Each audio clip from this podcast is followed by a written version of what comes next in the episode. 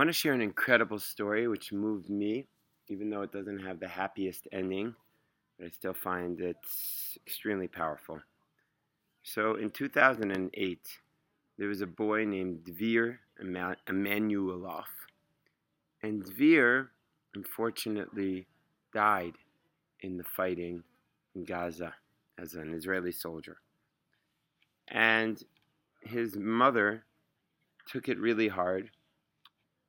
To make things even worse, a few months earlier, her husband had died. And so now she had two tragedies. And six months after the after the tragedy of losing Dvir, she wasn't doing so well.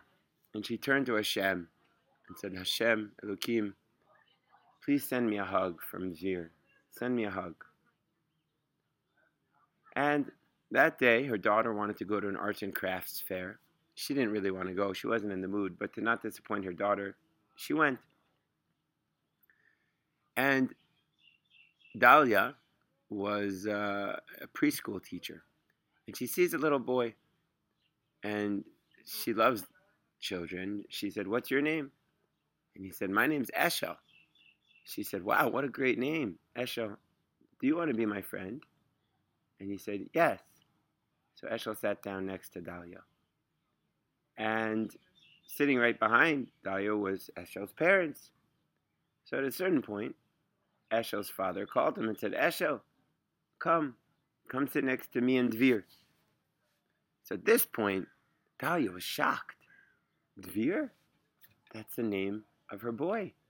And she asked, Is that is that the baby's name? Because they had a baby named Dvir. And she said, Yes. And she was so shocked. She said, Excuse me for asking, but do you know when this baby was born? And she said, Yeah, six months ago. And how did he get that name, Dvir? Well, you see, the baby in my stomach wasn't doing so well. And the doctors said he had some rare disease, and they were worried he wasn't going to survive, and they had no way to help him. So I turned to God. And that day I had heard about a boy named Dvir who had passed away in the army. I said, God, please save my baby, and I'll name him Dvir in honor of this fallen soldier. and when the family heard this, they were in shock. The only thing they could do is they handed just spontaneously the baby to Dahlia, the mother, and gave her a big hug. Just like she had been for. So I said it doesn't have a happy ending because Dvir didn't miraculously come back, and I'm sure the pain of Dahlia was horrible beyond belief. But that hug that she got from Hashem, that was Hashem's way, I believe, of saying this everything happens for a reason. And Dvir lived the years that he was supposed to be allotted in life.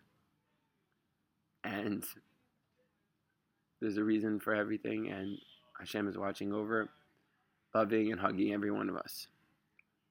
So I hope, uh, hope you remember that. And again, thank you to Rabbi David Ashear and Daily Emunah One for retelling that beautiful story.